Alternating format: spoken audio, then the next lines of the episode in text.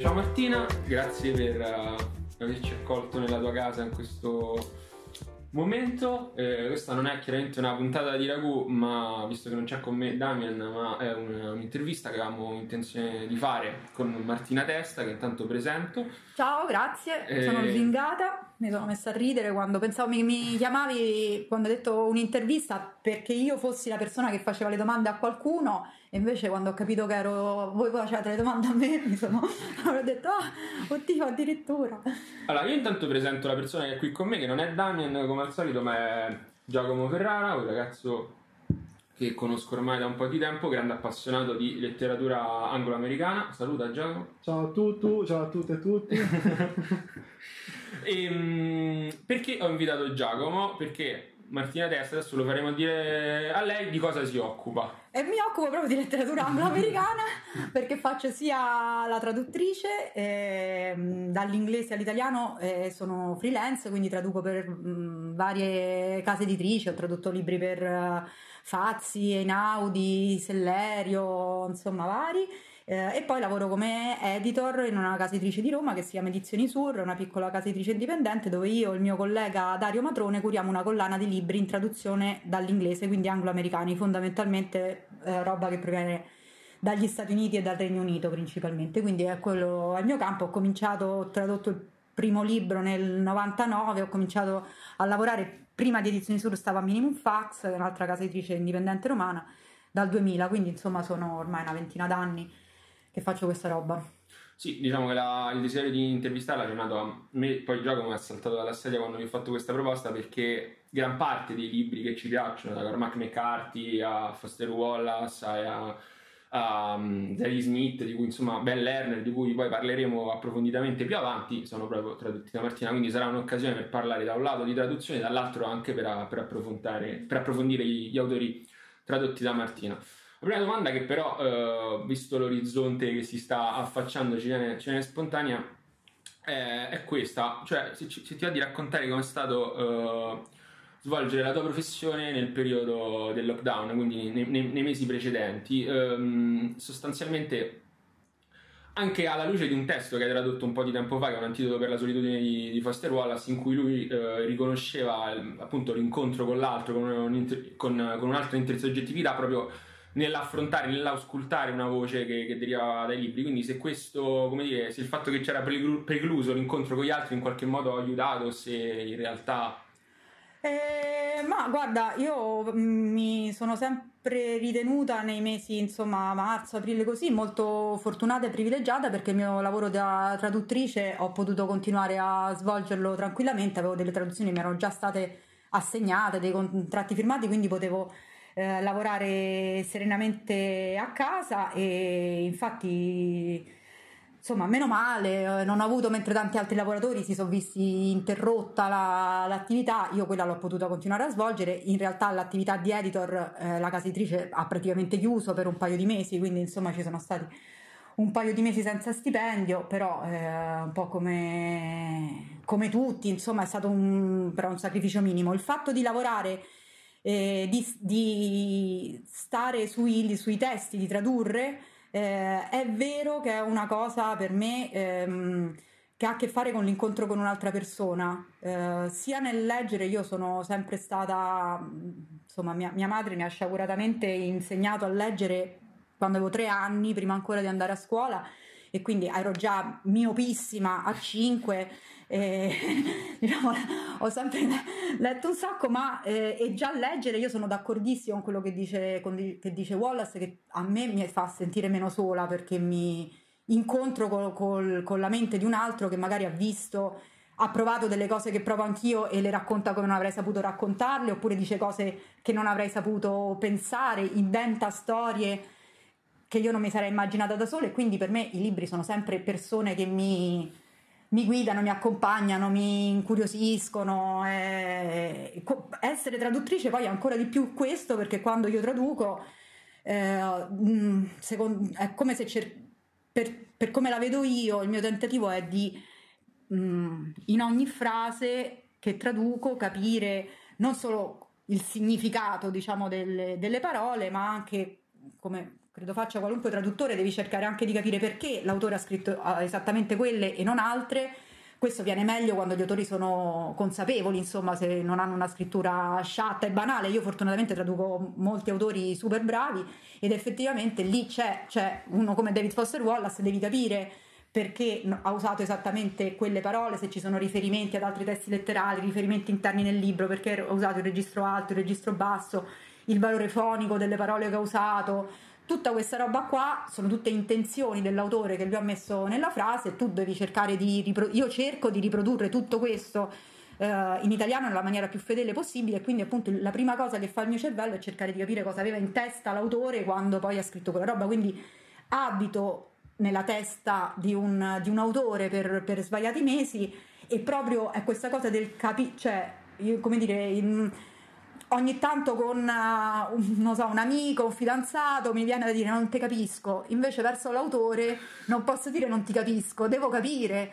Fortunatamente per alcuni vivi quando non capisco posso mandare un'email e farmi spiegare, però appunto questo tentativo di continua comprensione rispetto alla, all'altro e quindi sto in conversazione con una, una testa di uno eh, e questo incontro con la sensibilità, con uh, lo sguardo, eh, il linguaggio di, di, altri è veramente un incontro molto intimo. Eh, per me tradurre qualcuno è, mm, è, un, è un paragone esagerato quello di dire fare sesso con una persona però si forma, non è la stessa intimità del sesso, però si forma un'intimità, cioè che a me mi sembra di aver di essere molto vicina, anche se poi magari non ci parlo mai, però mh, mm, sento un, un, contatto con questa gente quindi sì, ti fa, ti, mi fa sentire meno sola, tutto sommato, avere... Mi viene da sorridere perché appunto per alla fine concordare l'appuntamento ci siamo anche noi sentiti per mail per capirci più mandando svariati disclaimer.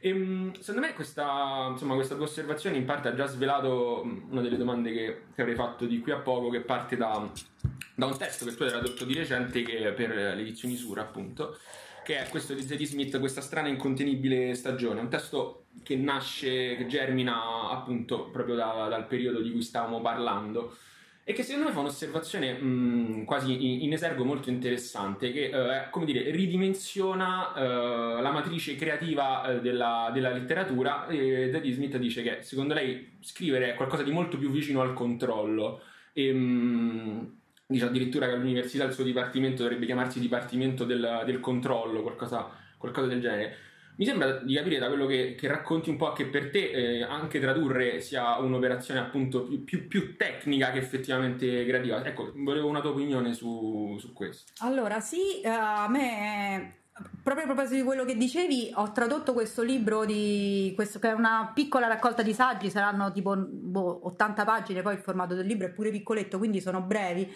che lei ha scritto, questa Zadie Smith è un'autrice inglese, insomma ha fatto un sacco di romanzi, eh, però io traduco la sua saggistica principalmente. E questa, questo librettino qui che, è uscito, che lei ha scritto a maggio e che è un po' un instant book perché sono cose scritte che hanno anche a che fare col, col lockdown, ma poi ampliano tantissimo la prospettiva, un libro che secondo me si potrà leggere fra anni e trovarci cose interessanti, però ecco ave- è arrivato di punto in bianco questi saggi sono arrivati e tradurli e quindi entrare nella testa stare nella testa di, di Zadie Smith ho dovuto fare molto in fretta per un paio di settimane però per me è stato un balsamo. Proprio questo anche perché fra l'altro Zadie Smith è una persona che io conosco da molto tempo siamo amiche siamo cioè mi è sembrato, insomma, mm, abbiamo anche un rapporto personale, quindi mi è, mi è sembrato di stare... Eh? La beccavi a Monti quando abitava a Monti? Quando abitavo, quando abitavo a Monti, sì, sì, le trovavo i dog sitter... varie, sì, siamo quindi ed è e quindi c'è un rapporto con lei, ma la sua testa io, a me mi, mi piace come ad altri po, po, può piacere il suo corpo forse, non lo so, è una cosa che a me so, mi fa arrapare il pensiero di questa, di questa, donna, quindi è stato fighissimo per me avere invece di appunto stare lì, so, um, in ansia del covid, sentire questi suoi pensieri.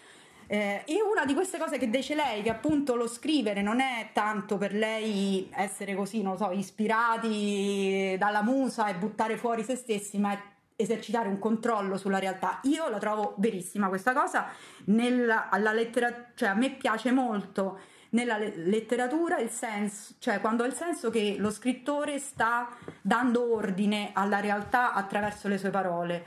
E, ehm, quindi che dietro ci sia un progetto o mm, comunque la, sì, secondo me è controllo, cioè proprio si, mm, il, il, caos del, del, reale lo stai, gli stai dando ordine tramite, tramite le, le parole. A me questa cosa mi, come dire, mi, mi conforta, mi piace, ci trovo...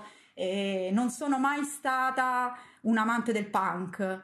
Eh, al limite, cioè sono cresciuta a 17 anni perché stavo con un ragazzo che suona la chitarra e che magari mi piaceva più l'assolo dei Dream Theater che uno aveva una mega tecnica rispetto a quello che non sapeva suonare però buttava fuori okay. e quindi per me il, il padroneggiare a freddo eh, le parole è una cosa che a me piace, mi sembra sensata e, e nella traduzione eh, io veramente sento che sto facendo un lavoro tecnico, io penso che sto, vedo il mio lavoro di traduttrice come se stessi costruendo un, un macchinario, un meccanismo, un dispositivo che trasferisce le sensazioni, l'immaginario, le idee, i sentimenti, le passioni dell'autore, li va a ficcare nella testa di un altro che lo legge a chilometri e chilometri di distanza, a secoli di distanza, così, e quella roba lì, quella sua sensibilità arriva nella capaccia di un'altra persona. E questa cosa qua è grazie a un, a, a, al testo che io sto creando che per me è un dispositivo, è un meccanismo che deve fare, ha la funzione di trasferire questo senso io vorrei essere, quindi per me si tratta di capire benissimo che cosa voleva dire il, um, l'autore, entrare nella sua testa al massimo e poi costruire delle frasi, dei meccanismi di parole che restituiscano quello.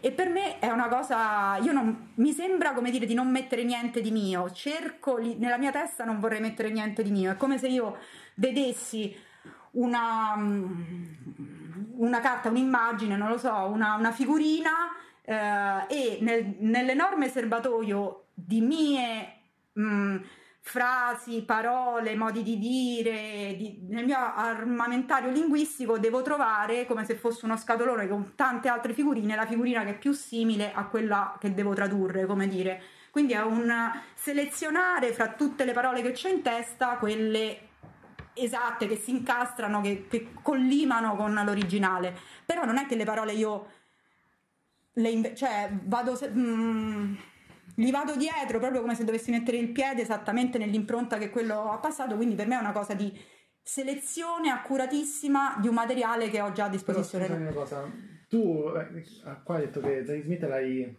l'hai conosciuta hai conosciuto anche beh, Wallace, immagino anche altri scrittori che hai tradotto? Sì, sì. Quindi in parte questo lavoro di traduzione è anche figlio, va bene questa, questa idea del controllo e anche questa impersonalità delle parole, però è anche figlia di, un, di una frequentazione? O, o, cioè tu, quanto è importante per te conoscere anche la persona eh, fuori dal, da, da, da, quello che scrive? Cioè, eh... averla conosciuta, averla, sapere, sapere come, come, si comporta, i suoi poco, devo dire, rispetto al lavoro di traduzione. Perché non influirebbe, quindi una persona che hai conosciuto o che non hai conosciuto per la traduzione non... non Io in genere con le persone che ho, cioè al, alcune del, degli scrittori, eh, la maggior parte dopo. li ho conosciuti dopo. Okay. Eh, poi certo se conosci, appunto, conoscendo Zadie Smith di persona...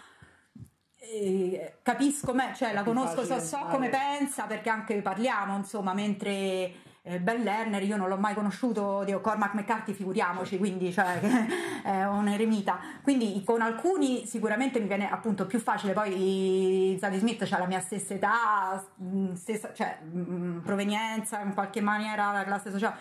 Però qui un pochino sicuramente, però quello forse è più una questione di quanto mi sento in sintonia. A volte posso non sentirmi affatto in sintonia con la persona e spero però di riuscire a tradurre comunque il libro bene perché poi alla fine secondo me il libro, cioè mi vengono, cioè, dipende da quanto, da quanto riesco a capire, non so, di questi, anche se non, se non, mi sento vicina a loro, però se mi è molto chiaro quello che volevano dire lo riesco a, a ridire anche se da me è, okay. è lontano, però devo, devo, devo farmi un'immagine molto precisa di quello che che si voleva dire.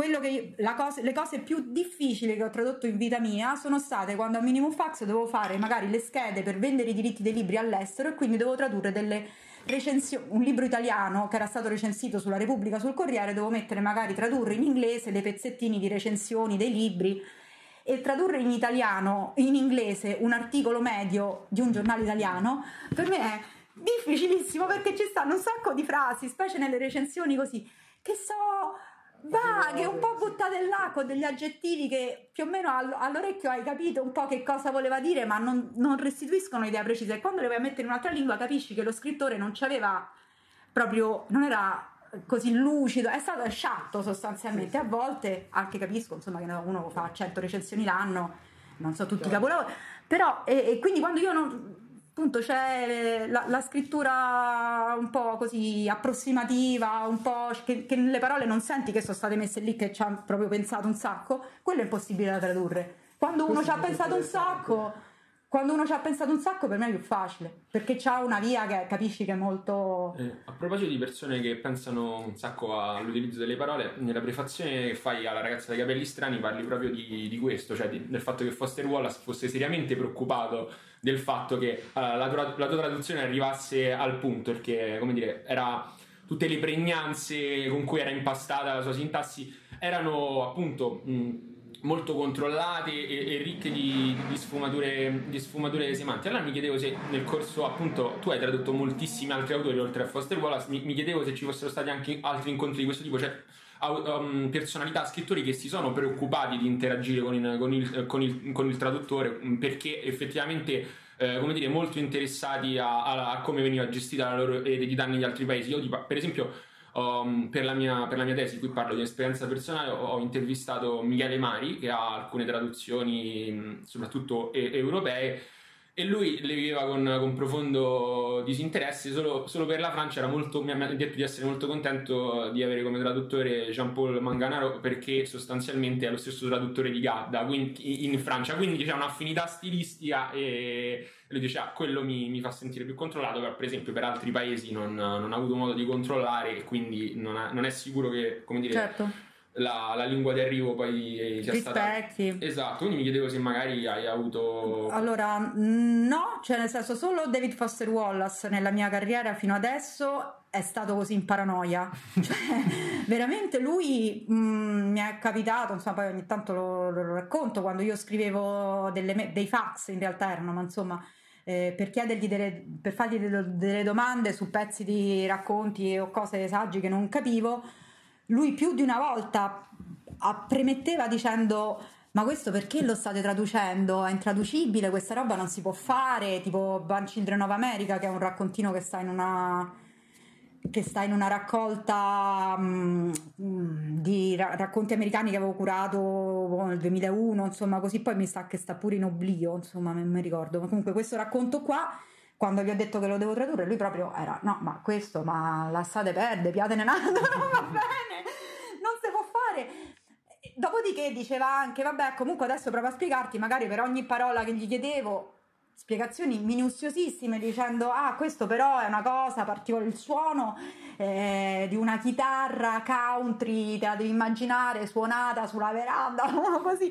E, e, tu dici vabbè sì nel senso non potrò mai raggiungere questa però un'approssimazione ce la posso fare. Lui era invece proprio preoccupato del fatto di questo salto nel vuoto Chissà perché ci teneva tantissimo. Di, di quel saggio di ego sulla traduzione dire quasi la stessa cosa. cosa. Cioè, quel quasi a lui probabilmente. Non gli andava, lo, lo non gli andava secondo me. Dopodiché, poi è una persona, mm, devo dire, super carina. Dopo aver fatto tutta questa paranoia iniziale, poi mi diceva: No, però guarda, di te mi fido un sacco perché vedo che sai l'inglese molto bene. Poi, anche quando insomma l'ho incontrato l'ultima volta a Capri, era uno che faceva ah, la mia vecchia amica, compagna di mille avventure, vista tre volte. Però, insomma, non è che mi, mi teneva a distanza distanza perché ero eh, così questa entità malefica che gli modificava il testo, però dietro nel, retro, nel retropensiero questa paura c'era. L'unico devo dire perché tutti gli altri mh, mm, belli tranquilli, quasi tutti io gli scrivo delle domande perché non, non, ho mai trovato un libro che proprio dall'inizio alla fine non c'avevo nessun dubbio sulla sintassi, sull'uso di una, un, un modo di dire, cose così. Eh, eh, quindi chiedo a tutti e tutti quanti rispondono, ma tutti sempre super felici di essere tradotti eh, senza, non mostrano mai la preoccupazione dell'infedeltà. Wallace questo anche... A bestia proprio, poraccio. Cioè, questo, proprio... questo anche con Cormac McCarthy per quanto eremita, perché lui ha un, per esempio un inglese no, profondamente arcaizzante, molto diverso. Forse Wallace dice io non potrei mai scrivere una lingua così anche con lui hai, un, hai avuto modo di, di, un confronto? Allora, con Cormac McCarthy no, non gli ho fatto, non gli ho mandato nessuna domanda. Mm, I libri che ho tradotto io, devo dire che sono la, la, strada e non è un paese per vecchi, sono dei libri. Io non ho letto il resto della, della produzione di McCarthy, eh, quindi sono ignorante. Eh, però quei due libri mi sembra che siano scritti in uno stile molto diverso a quanto ho capito da eh, Cavalli selvaggi, insomma da altre cose sue prima, perché hanno un linguaggio molto eh, asciuttissimo proprio, quindi non ci sono, cioè, il problema semmai non era capire cosa volevano dire le parole, ma evitare quel senso di ripetitività o di eh, quasi insomma piatto, non doveva suonare piatto in, in italiano, anche se comunque in inglese erano sempre frasi molto brevi, la strada centomila volte ci sono, cioè eh, avanzarono, si fermarono, camminarono, ripresero, e, e tutti questi verbi di movimento che in italiano ce ne abbiamo tipo due, era, era complicato di dire ogni volta andare e camminare perché è una lingua asciuttissima e... Tu eri convinto che avessi fatto anche Sunset Limited? No? Sì, sì, sì, ho fatto anche Sunset Limited, sì, sì. Però là, quello sì, chiaramente sì. un dialogo. Un dia- però era, la lingua era semplice effettivamente, Infatti, non no, era che c'è a livello di, di, di, di, comprensione la lingua di McCarthy non mi ha mai dato problemi se non di, fa- di darle un, un po' più di non lo so, insomma, di vivacità, forse perché era super, super scarna in, uh, in inglese.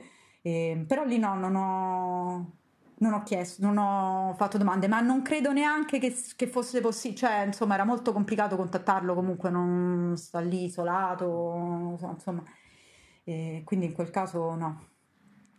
Vabbè, io mh, ho un po' di domande sul tuo lavoro proprio anche da direttrice editoriale.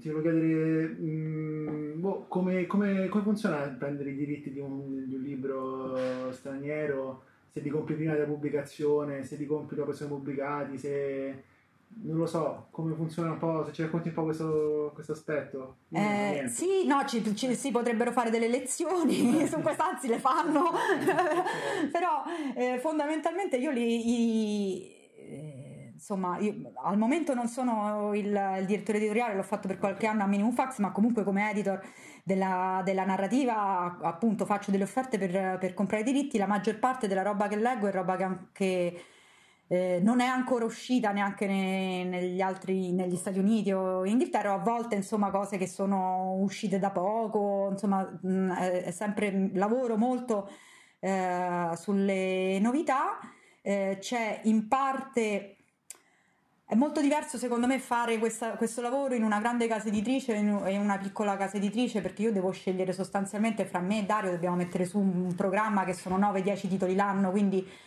iper selezione e io alla fine devo, ne devo scegliere 5-6 su tutta la produzione eh, mi mandano quest, quest, tutti questi romanzi insomma che escono in America e in, in Inghilterra sono quasi tutti gestiti tra virgolette da agenzie letterarie che rappresentano l'autore, quindi non sono in rapporto con gli autori certo. direttamente, ma con quelli. Quindi questa gente mi mandano un sacco di manoscritti, io leggo e scelgo quello che secondo Domanda me. Come volo. faccio a scegliere? Domanda al volo, tu come, come, gestisci tutta sta mole di, di, di roba che devi leggere? leggi sempre tutto dall'inizio alla fine, leggi velocemente. Allora, intanto la, la, cosa principale, anche, anzi, secondo me, una cosa, cioè, eh, se, se, se Cosa, la cosa principale è scegliere che cosa leggere perché io leggo il 10% di quello che mi mandano, non ce la farei a leggere tutto quanto.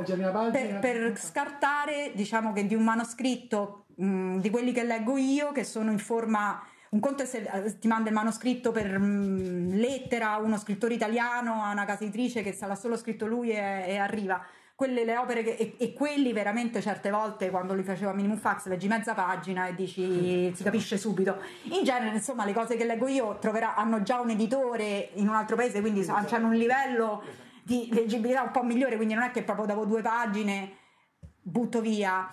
Però non li finisco quasi mai, finisco di leggere solo quelli che mi sembrano, su cui poi magari andrò ad offrire o che mi sembrano particolarmente interessanti, se no magari arrivata mm, al 10-20% del testo mi sono già reso conto che non... però è difficile, cioè questo rendersi conto che, fun- che va bene o non va bene, in parte è una cosa di gusto, cioè a me principalmente, fortunatamente lavoro anche in un posto dove non mi si chiede di indovinare che cosa il pubblico vorrà leggere. Mi si chiede di scegliere dei libri che a me sembrano belli. Però io, okay, però io te lo chiedevo perché, scusami, perché voi di recente Postura avete beccato due, cioè Colson Whitehead eh, l'avete pubblicato prima che vincesse il Pulitzer. Sì, sì, sì, sì. E anche ora questo che uscirà, così lo diciamo, anche questo libro che uscirà a novembre di Bernardin Evaristo, eh, come ragazza, donna, altro in italiano, eh, ha vinto il Booker anche in questo caso, anche in questo caso l'avevi comprato prima che, che vincesse il Booker? Sì, in questo secondo caso, cioè nel caso di Colson Whitehead, uh, l'avevamo comprato pri- molto prima sia del National Book Award che del okay. Pulitzer, l'avevo comprato che era appena uscito in America, insomma, già sì, era uscito molto bene, quindi però non potevo immaginare. Ma di Whitehead io sono stata un... Uh, sono una fan sfegatata dal 2000 quando nel 2001 ho tradotto un suo libro per Minimum Fax quindi è un autore che ho sempre seguito avevo molto ben presente e, avevo letto che c'è anche un po' di, avevo que- anche un po' di rammarico per, perché pensai avessi più fortuna in Italia in un'intervista in generale. Per diciamo prima, sì, sì, mole... fino al 2017 sì, perché ero sua grande fan, poi è diventato fortunatamente, eh, fortunatamente insomma, la, la, Ferrovia Sotterranea è stato l'unico libro in vent'anni che ho scelto io e che è andato in classifica, insomma, quindi sono felicissima, eh, quello è andato bene, per, però conoscevo già l'autore e l'avrei preso anche se non avesse vinto nessuno, cioè mi sembrava ero proprio troppo felice di tradurre Wild eh? hai qualche aneddoto su di lui conoscendolo insomma da lunga data che...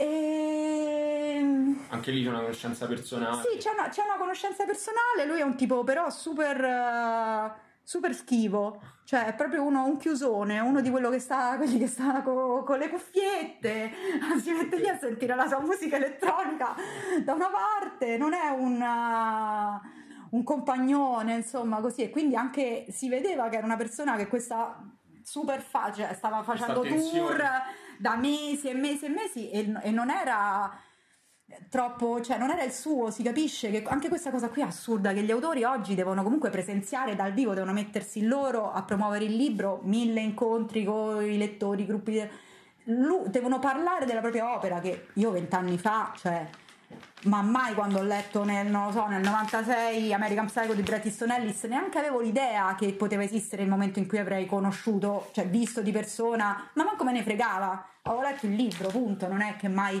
Douglas Copeland, un altro mio mito, ma che ho mai pensato vada alla presentazione, non c'era nel 95 nella mia testa l'idea della figura pubblica dello scrittore. Zero, cioè sì, insomma, poteva scrivere sui giornali, però non è che mi si presentava però, di faccia. Secondo me c'è, c'è, un dato positivo in questo che per esempio la, come dire, il documentario, il reportage del tour che tu hai tradotto di Lipsky, se non sbaglio, sì. di, di Foster Wallace, perché là per esempio viene ridimensionato questo autore che viene sempre come dire alonato di una luce cangiante invece è, è ritratta una persona anche come dire la Lipsky ha possibilità di, di approcciarsi anzi, anche con la figura umana emerge un ritratto di, un, di, una persona normalissima a cui piace l'animismo reset la, la Pepsi eh, la Pepsi un po' meno della Coca-Cola la definisce una bibita no? per, che sembra architettata da bambini e che è terrorizzato dalla, dai bigotti del Midwest. Un po' sì, d- dice anche che spera un po' di, spo- di scoparci con questo libro che ha fatto insomma. questa la gara quella, quell'affermazione capito? Ma che mi sembra poi una cosa vabbè insomma.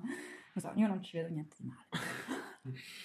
Mi sembra che no non, non lo so. noi. eh? Ma i maschi scrivono ma no secondo me cioè, un po' si scrive anche si scrive si fa musica così per ma pure un po' per scopare, ma, ma sì. Per scopare. ma un po' se fa, cioè poi se, evidentemente se, ci, se dentro ci metti solo la voglia di scopare vai poco lontano, però insomma un po' anche il fatto, che ne so, boh.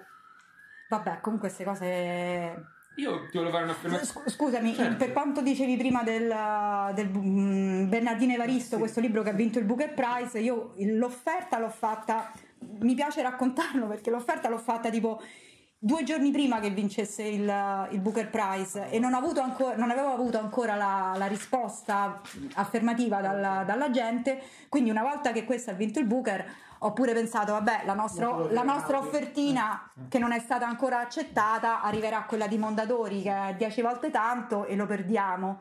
E invece questa gente, insomma, che io poi conosco da tanti anni così, è stata una delle poche, cioè è raro secondo me che avvenga, che ha detto No, io eravamo a Francoforte quel lunedì, martedì ancora me lo ricordo, e lei mi ha detto, io l'ho subito scritto dicendo senti ti prego fammi ri- fare un rialzo, qualcosa, dai, e lei ha detto no, ma il libro è tuo, sei stata l'unica che ha offerto prima del, del Booker, sono venuti degli altri editori dopo a propormi, ma io ho detto che era già, ah, wow, già tuo, quindi proprio le lacrime agli occhi dalla, dalla gioia, perché ogni tanto c'è pure quello che riconosce che hai trovato, cioè che hai apprezzato quella cosa a prescindere dal successo Questo planetario. Come con Carver. Eh sì, si è, si, è, e, e, si è, replicata quella congiuntura strana di Minimum Fax con, con Raymond Carver quando offrirono e Tess Gallagher no? scelse questi Sì, scelse loro, esatto, ogni tanto, una volta ogni vent'anni, ogni tanto capita che... E qui effettivamente però lì, eh, diciamo, io avevo, avevo, letto il libro di Bernardina Evaristo già sapendo che era finalista al Booker Prize, quindi un po' di speranza se non fosse stato finalista al Booker Prize non lo so se perché qua in Italia la, comunque conta tanto anche questi premi eh, in questo caso inglesi o americani. guarda secondo me non co- cioè, per il lettore medio non conta nulla mm, conta perché puoi impostare una campagna stampa diciamo così. Il bandello mm. già sulla fascetta. Sì insomma comunque se tu dici ai giornalisti ai librai questo è un libro che ha vinto un grosso premio okay ascoltano un po' di più che se è proprio un totale esordiente come ce ne stanno mille, quindi quella è una cosa che a seconda della casa editrice la puoi sfruttare più o meno bene. Quando Whitehead ha vinto il Pulitzer, eh, noi abbiamo fatto proprio non lo so, una super mega campagna con tutte le librerie indipendenti, ci hanno creduto tantissimo, ci siamo, cioè, per mesi lavorato solo su questo libro. Magari penso io, La nave di Teseo, che c'era il libro, come si chiama, Les, quello che è uscito l'anno dopo che ha vinto il Pulitzer, magari non è che tutto il programma editoriale della nave di Teseo ruotava intorno unicamente a quel libro, perché ne fanno mille, che ne so, insomma, invece noi, una piccola casa editrice che si ritrova un libro vincitore di qualcosa lo spreme, cioè lo fa diventare proprio certo. c'è una grande bandiera. Invece ad a, altre case editrici che hanno magari titoli molto più commerciali o cose così, il Booker Prize, insomma, sì, va bene una cosa, però non ci costruisci una. E invece noi piccoletti okay. con pochi titoli lo facciamo valere molto. Okay. Poi il lettore medio, cioè, poi questo aiuta a far sì che il libro arrivi in libreria in tante copie e che il, che il lettore ne senta parlare.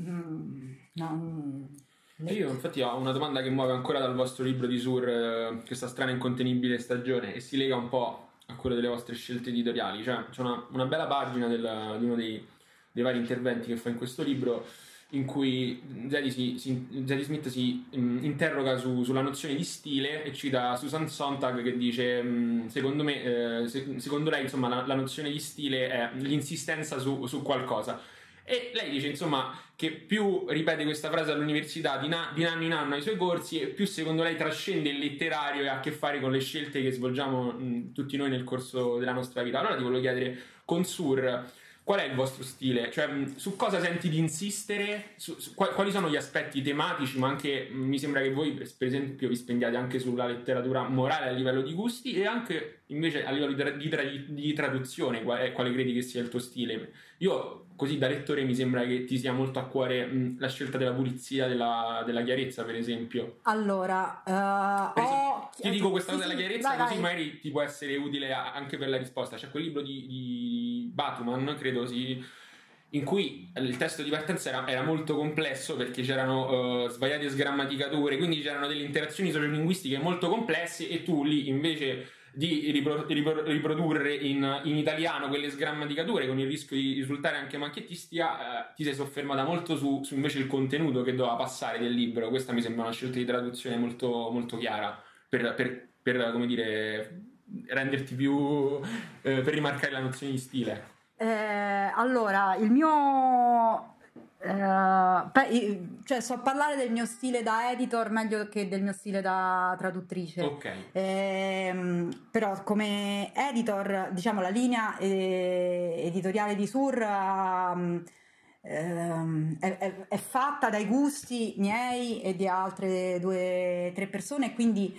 Uh, eh, non, non, sono unicamente io che do un indirizzo che scelgo, i libri che cerco di scegliere io eh, so che so, cioè so che cosa cerco, che cosa per me, specie negli ultimi anni quando insomma sono anche più grande, un po' più insomma non, non semplicemente mentre i primi anni che facevo l'editore Minimum Fax prendevo libri che mi sorprendevano sostanzialmente, che mi facevano, che mi sembravano super originali e andavo un po' così, poi infatti alcuni erano più o meno azzeccati, ma quella cosa lì, l'essere nuovo, l'essere strano, mi sembrava la, la, la cosa a cui andavo dietro. Negli ultimi anni mi preme in realtà molto pubblicare libri in cui ehm, che vadano al di là della rappresentazione dell'ego individuale delle persone, mi, piacciono, mi piace pubblicare libri in cui non c'è ego, tipo non libri in cui ci sono, non libri di autofiction, semi-autobiografici in cui si parla, in cui il narratore, in cui c'è un narratore in prima persona molto vicino all'autore. Mm, questa cosa qui che è dominante, io tendo a questi libri qua tendono a, pi- a piacere, ma proprio li voglio proporre meno, mi piace molto proporre libri che abbiano molti punti di vista eh, molti personaggi, trame complesse, appunto sguardi plurimi, plurali, non lo so, sulla, sulla realtà, non un libro che è tutto nella testa di una, di una persona. Ehm, Beh, in questo Evaristo cui... credo che sia esatto, la, la, l'esatta definizione storia... che risponde a questa tua. Esatto, lei ha appunto queste 12 personaggi femminili, 12 storie che sono di donne anziane, giovani, di, mm, eh, classi sociali diverse, eccetera. C'è un, uno dei libri che, a cui sono più affezionata di quelli che ho fatto con Sur, è un libro che si chiama Anatomia di un soldato, di uno scrittore inglese che si chiama Harry Parker, ed è una storia ambientata, diciamo, in, in Iraq, nella guerra, insomma, in Medio Oriente, così, dove ogni capitolo è narrato eh, da un oggetto. Quindi un, una volta a parlare sono gli anfibi di questo soldato, una volta è tipo la bicicletta di un ragazzino iracheno, un'altra volta è un sacco di fertilizzante usato per una bomba, un'altra volta... E quindi diciamo la storia che questo soldato, uh, questo ragazzo che l'ha scritto è un soldato inglese, effettivamente la poteva raccontare. Io stavo lì in battaglia a fare questo, come l'avrebbero raccontata un sacco di persone. Invece il fatto che l'abbia abbia preso questa distanza, abbia usato un dispositivo letterario come tanti narratori diversi che sono anche oggetti, per me era una cosa, un unicum, un capolavoro, cioè mi sono proprio, sono impazzita per quel libro, un libro come Chris Bachelder, L'infortunio, parlo di questi libri che hanno venduto insomma non decine di migliaia di copie ma che secondo me meriterebbero tantissimo. Questo L'infortunio è un libro che ha 20 protagonisti di cui nessuno quello vero si seguono 20 punti di vista in qualche maniera di questo gruppo di, di, amici che si ritrovano ogni anno in un motel per rimettere in scena un'azione di football americano che adorano. Dei matti maschi nerd pazzi de sport. E non c'è un protagonista che racconta. È come una, un piano sequenza di questi 20 uomini. Questa roba qui a me mi, mi esalta abbastanza di quando si, si parla degli esseri umani come sistema, degli esseri umani come specie, come interazione, come società, mentre la testimonianza del singolo individuo a me dopo un po' mi risulta eh, un po' claustrofobica o limitante. Quindi nei libri che scelgo spesso c'è questa componente di dire, cioè come se volessi dire pensiamo sempre, cioè mi piacciono i libri in cui guardi oltre te stesso, vai nell'altro, incontri, sei spaesato eccetera. E per cui questo mi sta molto eh, ho un progetto, come dire, che voglio, perché penso okay, come editor che voglio, sì, che voglio che la gente legga sta roba, cioè poi non la legge, però comunque non voglio pensare a, a che cosa le pers- i lettori, di che cosa hanno voglia i lettori dopo lo, il Covid.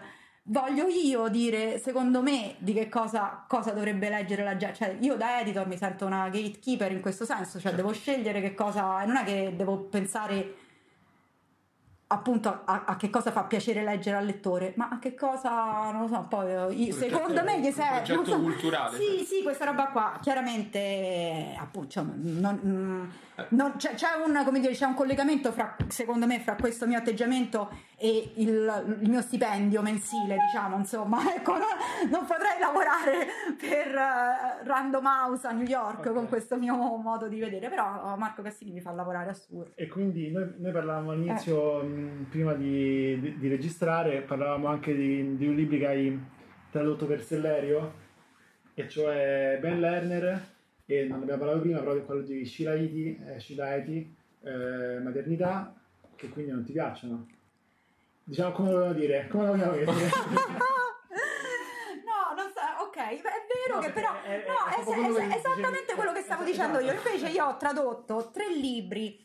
Uh, quello di Scileti che si chiama Maternità, uh, Ben Lerner più d'uno, ma insomma sì, nel mondo avvenire. Li, li, diciamo nel mondo avvenire e Topeka School. E anche Elif Batuman, L'idiota, sono tre libri che sono scritti dalla testa del, di un, da dentro la testa dell'autore che è anche narratore e a me fanno un eh, sono libri che non avrei scelto per la mia collana perché sono libri che co- mm, cozzano con il mio uh, piano quinquennale dell'illuminare le coscienze. con la pluralità dei punti di vista. Detto, detto questo, però, io da, da, freelance prendo i lavori che mi, mi, offrono, non li scelgo. Cioè, io i libri da tradurre non è che mi arrivano tante proposte e poi, come non lo so, Brad Pitt fra i vari copioni, scelgo quello che mi va di più. Quando mi arriva un libro, se mi chiedo in tradurlo e ho tempo, lo faccio Vabbè, comunque. Questi non erano libri. Quindi non erano nel mio spirito, però anche lì è, è il mio vivo il lavoro di traduttrice con una. In, un distacco, una, mi, sem- mi, sembra una cosa molto tecnica in cui non deve entrare la mia sensibilità, eh, ma appunto devo, devo restituire senza farmi vedere esattamente il pensiero dell'autore, quindi si tratta di stare nel pensiero di questo autore che magari a me non, no, come dire, non è in, con cui non sono uh, in sintonia, però quella è una cosa che mm, spero che non influi, cioè non dovrebbe influire sulla mia resa, magari a me, cioè di stare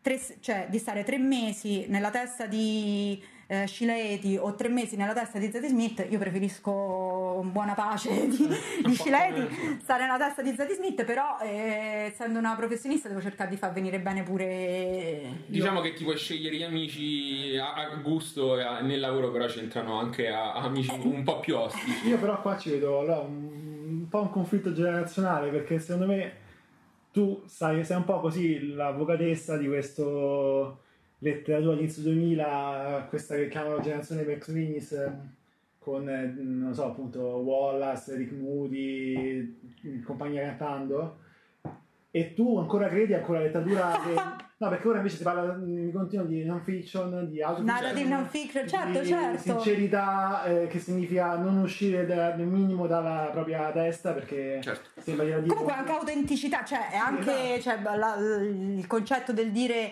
la mia voce deve essere rappresentata perché non è stata abbastanza rappresentata finora, se appartengo a una categoria sociale particolare, pure quello nella editoria americana si è visto tantissimo, che c'è molta produzione letteraria che in questo momento viene, emerge perché non, mm, per, non per una questione di Uh, di stile, di costruzione, ma proprio per, per, quel tipo di argomento, perché è una voce di un ambiente che finora non ha avuto voce. Quindi questa roba qui, eh, per carità, è sicuramente lecita. Rimpiango molto come eh, Zadi, per me la, la, la letteratura era invenzione, cioè la, era fiction, per me è, sono cresciuta con l'idea che nei libri non c'era una cosa vera. C'era una cosa inventata, ma appunto da quando avevo sei anni, prima, non lo so, è sempre stato così, sono, per me sono sempre storie inventate, quindi la storia vera nel, nel, nel libro è un... cioè messa in romanzo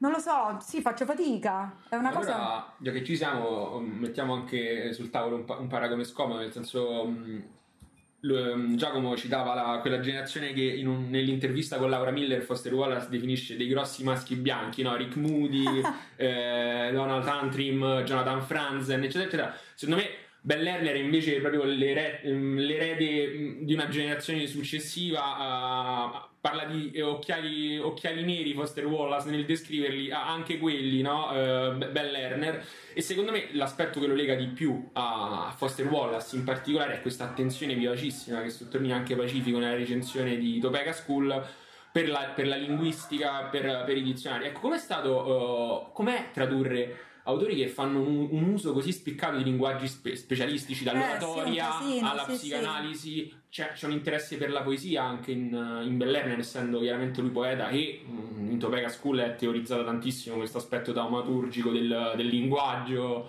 Quindi, da quel punto di vista, secondo te ci sono delle tangenze oppure tu, eh, come dire, noti più elementi di discontinuità tra lui e Foster Wallace. Prima mi dicevi un po', secondo te Foster Wallace è su un piano di, differente, no? Quello che, di, di, empatizzare anche con, e creare personaggi. Sì, a me um, la, il, il lavoro di Lerner mi sembra fa su di me questa, questo, questo, effetto di, di, claustrofobia perché si parla di un'unica coscienza che ragiona, che ragiona, su se stessa fondamentalmente nei libri di Lerner mi sembra sempre che ci sia un, un protagonista che fa una, una, ricerca di senso sulla propria esperienza tramite il linguaggio. Io da cioè, eh, filologa una preparazione da filologa classica per me quindi il lavoro sulla parola eh, l'importanza della parola, c'è cioè una persona che è proprio grande fan del logos, per carità di Dio, non, assolutamente, quindi chi sa usare la lingua, quando dico questa espressione mi sembra sempre un po' porno, ma insomma... Mm, è, è, lo specifico dello scrittore. Secondo me, c'è scrivi... una pagina di Topeka School che, in cui dice come farò colpo su questa ragazza con il cuningulus, l'arte linguistica. Cioè, lui le mette, però, le mette esattamente sullo stesso piano, lingua e, capa- cioè, e capacità effettivamente. Eh.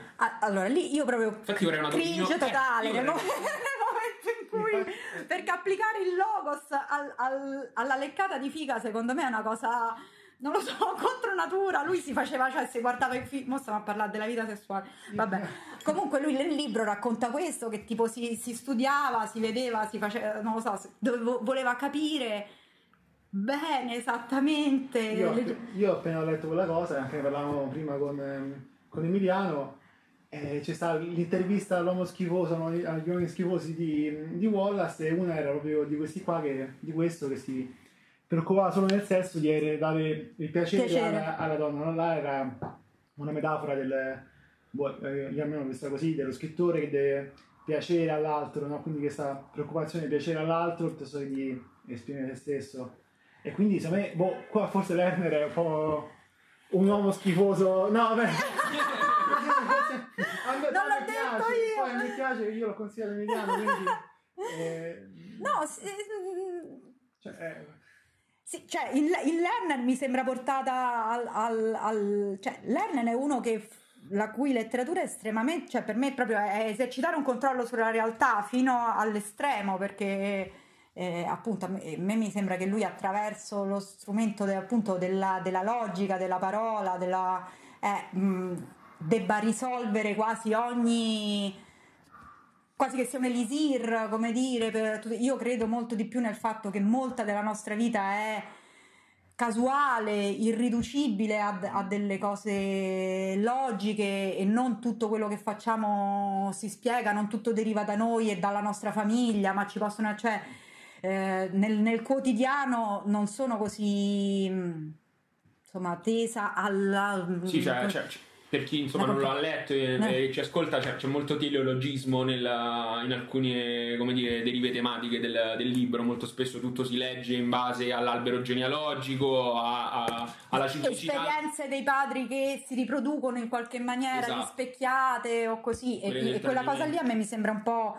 eh, forzata è di un fascino enorme il fatto che, che Ben Lerner sappia costruire delle frasi, dei pensieri sappia veramente lì, lui è, un, è comunque un grande scrittore perché per quanto mi risulti claustrofobico il suo sguardo, ma per me è un, comunque un grande scrittore perché veramente con le parole, con le frasi riesce a fare quello che vuole, cioè, ehm, ed effettivamente è complicato da, tra, da, da, tradurre perché nella sua intanto ci sono un sacco di rimandi interni quindi questa è una cosa che faceva anche Wallace una parola può comparire a, a pagina 10 a pagina 50 a pagina 120 molto consapevolmente usa la stessa parola, però magari usa la stessa parola con un polise, una polisemia che in italiano non sempre si può rendere perché eh, e, e, no, e Lerner è, è, è, molto consapevole di questo e quindi ti, gli devi andare dietro e anche, anche lì come Wallace usa eh, del linguaggio tecnico che, che ovviamente negli scrittori che sono mm, così che esercitano un forte controllo, la precisione nella scelta delle, dei termini è enorme, quindi, e nel caso di questo libro di Ben Lerner si parla tanto del debate, cioè di questa oratoria che praticano nelle scuole in America, che in Italia c'è ben poco e quindi c'è tutto un lessico che io non sapevo. Ho anche provato a scrivere a dei professori, insomma, mh, sono un po' fatta eh, aiutare da persone che da, da un tizio. E comunque pure lui non era troppo in grado, insomma, di, perché non ci sono le stesse, cioè non ma- mancano le stesse eh, pratiche così e quindi un po'... Ehm, c'è, c'è, c'è, a un certo punto c'è la pratica dello spread che in questa oratoria significa fare un discorso super lungo, velocissimo, che non lasci spazio di replica all'avversario. Io, io ho usato asfaltare come però non è che nella, in Italia c'erano questi professionisti di debate che usavano asfaltare me lo so un po' cioè, sì, sì, l'as- usi asfaltamento no? e secondo me quello è un, uno degli aspetti più interessanti del romanzo cioè che poi la, la lettura politica che molti hanno dato cioè, Esatto. eh, del fatto che effettivamente l'uso del linguaggio ha delle rifrazioni eh, mh, politiche eh, molto importanti e nel dittico finale nei due capitoli ne- ne- diciamo nelle due immagini finali in cui c'è Adam, il protagonista del libro che, che è cresciuto, è molto evidente come sia sostanzialmente la lettura mh, dell'asfaltamento sia una chiave per leggere anche l'America di Trump e il- l'utilizzo del autoritario del linguaggio che, che si è fatto nei tempi, che erano appunto elementi su cui poi aveva già riflettuto in considerare Costa. Penso, eh, Wallace, sì sì ma io infatti io devo dire che fra Wallace e Lerner effettivamente vedo un sacco di, di comunanza però il fatto che Lerner mi sembra autoriferito cioè no, è autoriferito un sacco a me questa è una cosa che invece in Wallace io non ho mai notato non ho mai particolarmente notato mi sembrava una persona cioè per carità che aveva la testa disposta all'iperanalisi e tutto quanto però era anche eh, Per me c'era il terrore in Wallace di questa cosa, cioè tipo la persona del solipsismo C'era proprio il terrore, cioè c'era la, la pulsione a fare questa cosa, ma era, era terrorizzato da questa cosa, cioè non, vo- non voleva farla a tutti i costi, eh, quindi anche a tema del- dell'empatia, no? Quindi la ricerca dell'empatia, quindi di, della voce a- alta, di, di, di trovare alto te stessi. che non gli veniva facile mi No, sa no, no, tipo no. Wallace però ci si sforzava un È quello che sacco leggi Wallace, secondo me. È questo, questo, è questo questo sforzo, questa tensione incredibile. Sì. eh, Secondo me è la cosa che gli è riuscita, per esempio, eh, moltissimo nei reportage che gli emuli non riescono a, A riprodurre. fare. Cioè, quest'idea di avere un io con una panoramica a 360 Sì, gradi, cioè uno sguardo veramente sinottico interessante, ma allo stesso tempo, per quanto ci sia un, un io così invadente, la capacità, se si tratta della. ehm, sagra del bestiame o di una crociera di creare dei, dei personaggi credibili e, e profondi. Cioè la, eh, la ragazza scattista o le persone con cui è a tavola durante la crociera sono persone che lui riesce ad abitare forse quello che dice lei su, su Ben Lerner anche quando si rifà personaggi autobiografici cioè la madre, il padre tu a, a quanto mi pare di capire ci senti comunque tantissimo lui. È lui sempre sì io ci sento sempre tantissimo lui che guarda analizza spiega in maniera un po' non, non vorrei dire dittatoriale però insomma cioè, ci sento proprio che No, per me è interessantissima questa cosa che tu dici di, di- di questo spiegare sempre, di non lasciare mai niente al caso, di mostrare come il caso sia influente sul nostro- sulla nostra vita. No? Tu dici ogni cosa in Lerner deve essere sempre E mi sembra che sia così. iper, eh, che tutto torna Sì, sì. è un enorme Esatto, desiderio di, sen- di sentire che, che in qualche maniera tutto gli torna, perché se non gli tornasse, sento anche in Lerner il terrore del.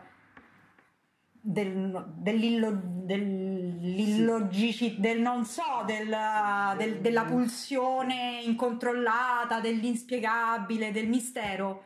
Non so, mi sembra che, ci- che sia un po' privo di. su quello- Lerner mi- proprio Lerner. mi- invece mi preme anche sapere una cosa sul, su come ti sei mossa per le note No. Guarda, ma, la- ma sì, le citavano anche nelle, nelle, mh, nelle recensioni qualche volta perché ho messo effettivamente delle note. Esatto. A volte erano intertestuali, cioè ci sta citando in questo caso una poesia, cioè, cioè Ok, come, com- come, come ti mosso? Cioè, mh, erano passi che anche a te risultavano chiari oppure ti sei divertito a sentire un riflesso di un altro autore?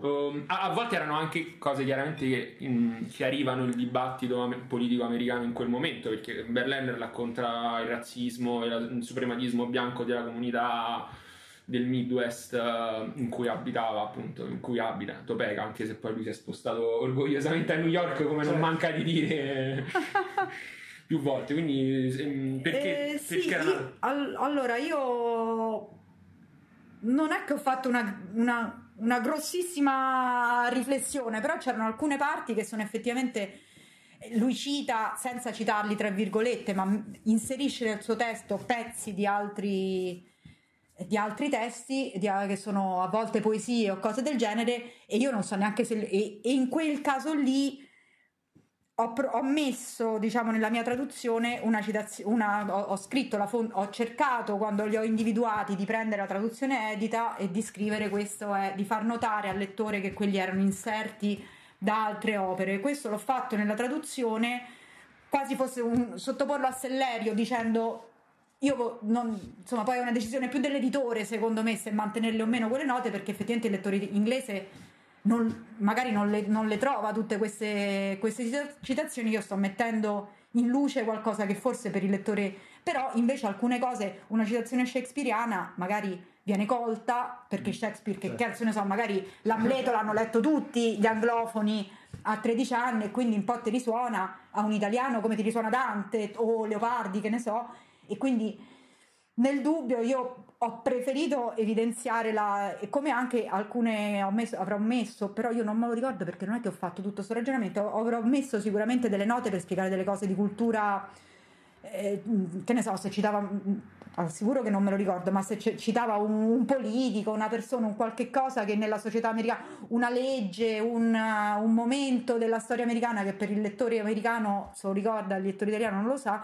ho messo queste note perché io sono sempre più del... Um, come dire... Um, secondo me devi spiegare, cioè non lo so, sono... Ho molto eh, in testa questa idea che, di cui parlavi prima della chiarezza, per me sì, eh, io ci tengo proprio a essere eh, che, che, il lettore non voglio che non rimanga. Che, non... che male fa? Non lo so, per me, cioè, questa problema note che, che, male fa se ci sono, meglio. Cioè, ah, io ce l'ho messa nel senso. No, no, io, ce, io ce l'ho messa. Eh, io ce l'ho messa per dire, poi dopo vedrà l'editore se sì, l'editor se lo, se lo mettono. Non mi sento stupido per, se tu per, No, una... io, io, sono favorevole alle note sì. al testo, ma perché sono una filologa, quindi io sono abituata. Infatti, è quello che ti volevo eh, cioè, ovviamente per me un testo letterario, io sono abituata al testo letterario che sia Dante, Omero, quello che era, poi c'è una apparato enorme di gente che mi spiega quel testo. La grande letteratura io l'ho sempre immaginata con un corredo eh, come dire, storico-critico. Ovviamente uh, cioè, è un'impostazione mia, un po' didascalica. Sono, sono una persona didascalica, questa è la verità. Cioè, sono, una, sono come, mi, come, mi, dice sempre Marco Cassini, l'editore di Surro, una professorina. Eh, io quello... Ma secondo me, nel, specie nell'economia di un personaggio che appunto eh, diventa poi eh, poeta eh, alla fine del alla fine del libro a sapere che in quel momento, in una frase che sta riferendo in un dialogo, il che non so quanto sia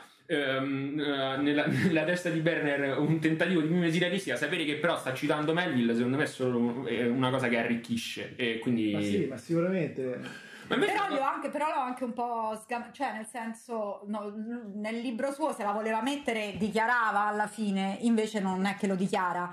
Però che ne so, a un certo punto poi fra l'altro io me ne, non è che so a memoria tutta la letteratura universale, quindi io alcune cose le ho ritrovate perché sembravano effettivamente che mentre stavo a parlare con un certo registro poi c'era messo una frase di un poeta e un po' ho detto ma questa forse ogni tanto ho cercato queste citazioni perché mi suonavano come se potessero essere frasi non sue e a volte non le trovavo e quindi invece erano proprio parole sue che non stava citando altre volte erano cose e, e lì l'ho voluto, sì, l'ho, l'ho, l'ho voluto evidenziare per massima chiarezza perché per me è un po'... Sì, nella traduzione c'è un che di spiegare, non so come dire, un po' un cioè, che di portare. È un primo filtro, cioè non è, non è l'opera originale. In esatto, modo, sì, c'è un. Non...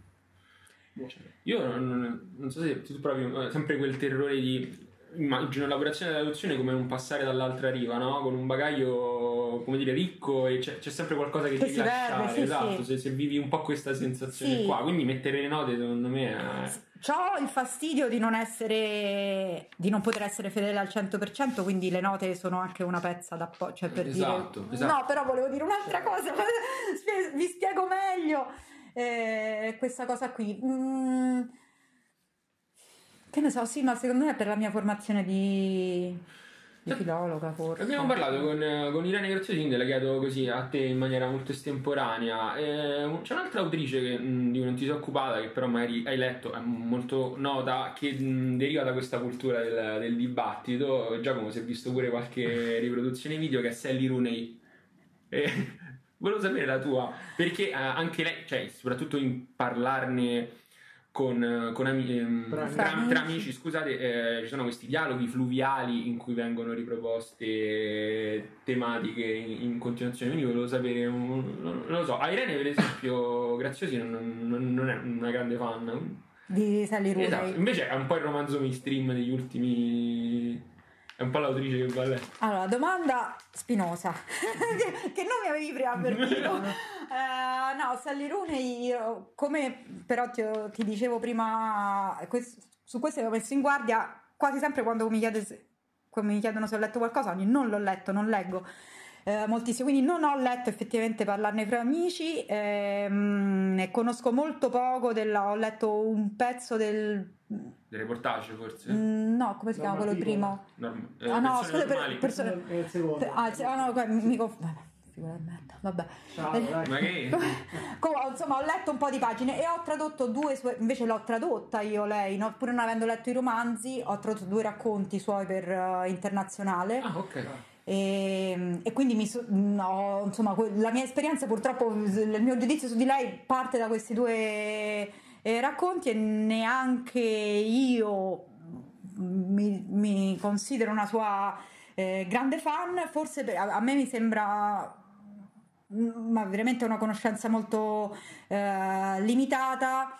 Mi sembrano, non lo so, delle normali storie d'amore in cui ci sta una in genere che è innamorata di un tizio con cui non va troppo bene, che è innamorata perché tipo è o è lo zio o è più giovane o è sposato, insomma qualche cosa strana e quindi un po' di eh, tensioni, ansiette eccetera, però ci ritrovo un- un- non lo so, mi mi- nulla di male, ma non trovo la novità, non trovo il, lo, lo- lo- lo- spunto, la cosa. Ma se fosse, cioè, se non fosse, magari se non fosse uscita per Inaudi nella, cioè che mi propone magari Alice Monroe, Marilyn Robinson, cioè eh, io mi immagino i super coralli Inaudi come un certo tipo di, eh, di letteratura e invece se Sally Rooney fosse uscita come Emma Klein per stile libero nella mia testa di, Ok, di- ci sta- di- ci stava ci- ci stava come dire non mi, non mi sarei aspettata una voce rivoluzionaria che secondo me non è e bella così. Invece mi è, mi è- come dire mi è sembrato che le si sia assegnato però da quel che ho letto una- un'importanza che io non però sono sicura che è una questione generazionale perché mm, probabilmente invece quel tipo di sguardo sulle relazioni di coppia o quello che è mm, per una persona che ha 20 anni meno di me, me, che ne ho 45 magari invece quella cosa risuona molto più eh, non lo so autentica, sconvolgente, emozionante. A Guarda, me io penso lo stesso di te, però devo ammettere eh, che Normal People me lo sono letto in una notte sola, ci ho fatto le 7 di mattina e mi sono attaccato come un pazzo e quindi... ma io infatti No, sono eh, certo ma perché quelle cose ti rimangono magari un po' di meno, però là per là te le divori. Sì, la ma sono fatte bene, ma non è che io non, non Sì, cioè nel senso anch'io, mm, cioè c'è una capacità di tenere il lettore sulla pagina che c'è, eh, come dire, è, è mestiere, Indiscutibile, è indiscutibile, nel senso il libro suo, c'è ra- anche appunto un racconto suo, cioè vuoi sapere come va, Sì, sì, proprio quello che ti rimane. però poi quello che mi rimane è un po' pochino perché di nuovo sempre sono queste storie di un- una persona che ha a che fare con un'altra e non mi si apre proprio questo un sguardo sulla realtà illuminante. No. Però che ne so, a me poi è veramente una questione generazionale perché io trovo difficilissimo innamorarmi di libri eh, appunto di anglo-americani scritti da persone, specie donne sotto i 30-35 e non riesco, non riesco più. Un tempo nel- negli anni 2000 le trentenni mi piacevano. Martina sei una boomer. Sono boomer! Ma, ma gran viva Dio, che nata, che ti devo dire?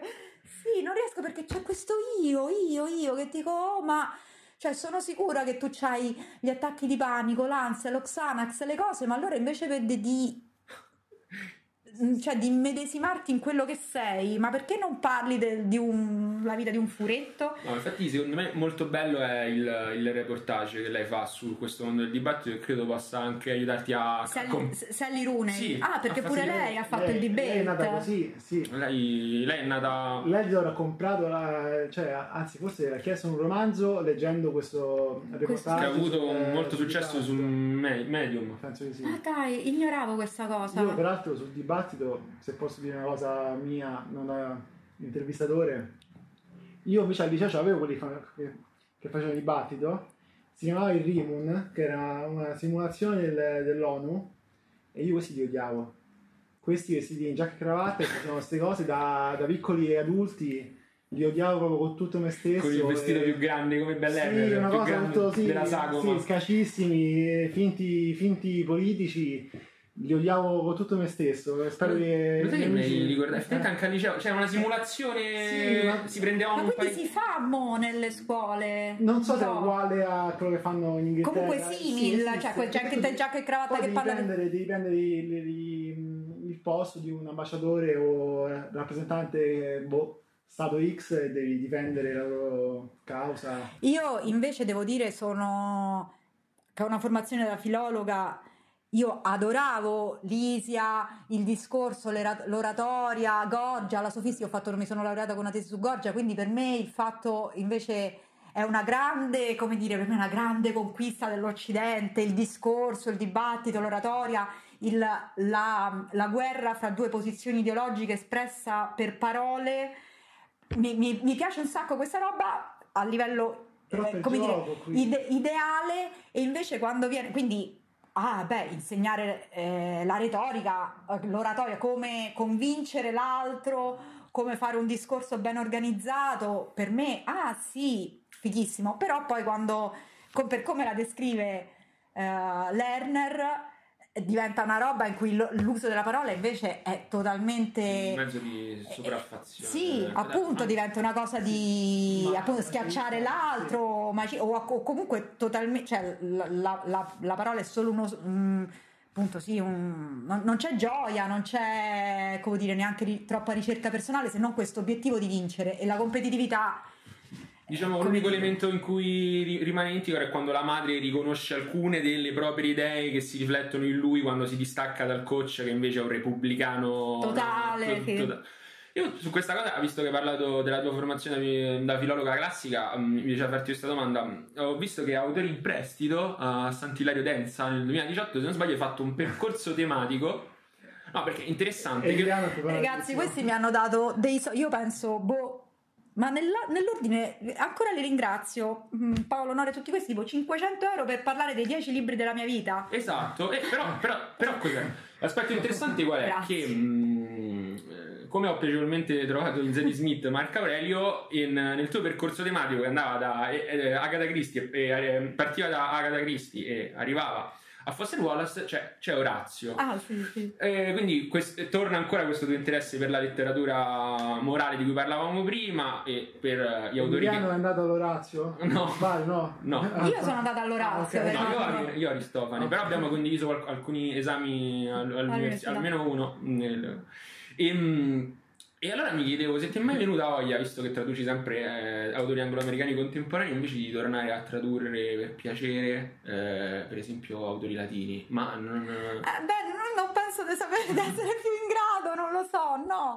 Non ho mai. No, in, in anni, insomma, nella maturità, insomma, che sono così, no, non ho, non ho mai pensato di fare eh, le. Di, di, di, tradurre dei classici greci e latini, eh, però so che il mio. cioè, per me io sono una traduttrice dal liceo, cioè nel senso io che l'attività del tradurre per me è stata un'attività quotidiana quando andavo a scuola, quando andavo all'università, quindi misurarsi con la, la sensibilità di altri, che poi pazzescamente appunto con distanze lunghissime di tempo è attraverso la lingua, quella è una pratica che io ho svolto veramente quasi tutti i giorni della mia vita, da quando ho 18-20 anni e molto fino all'università si esercitava sull'antichistica, però sempre traducevo comunque perché agli esami portavo la roba anche i testi originali dove, e quindi il confronto con l'espressione umana in un'altra lingua è una cosa che io ho coltivato da sempre.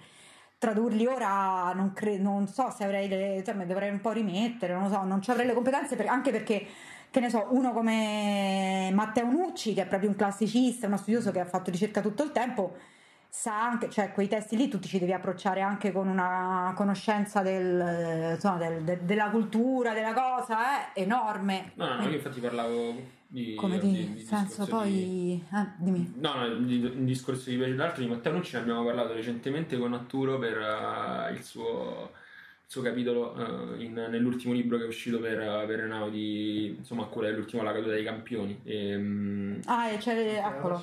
Guarda, guarda, come ce l'ho qua. Tiè, l'ho letto, ancora no. Però... Allora, insieme direi di, di avviarci verso eh la beh, conclusione. ancora l'ultimo tema, scusa. Ci abbiamo sicuramente un, un, un, bel po' di temi in realtà, quindi una conclusione fittizia. La seconda parte dell'episodio con il resto della conversazione con Giacomo e Martina la trovate sempre qui tra una settimana. Grazie a tutti e a tutte per l'ascolto.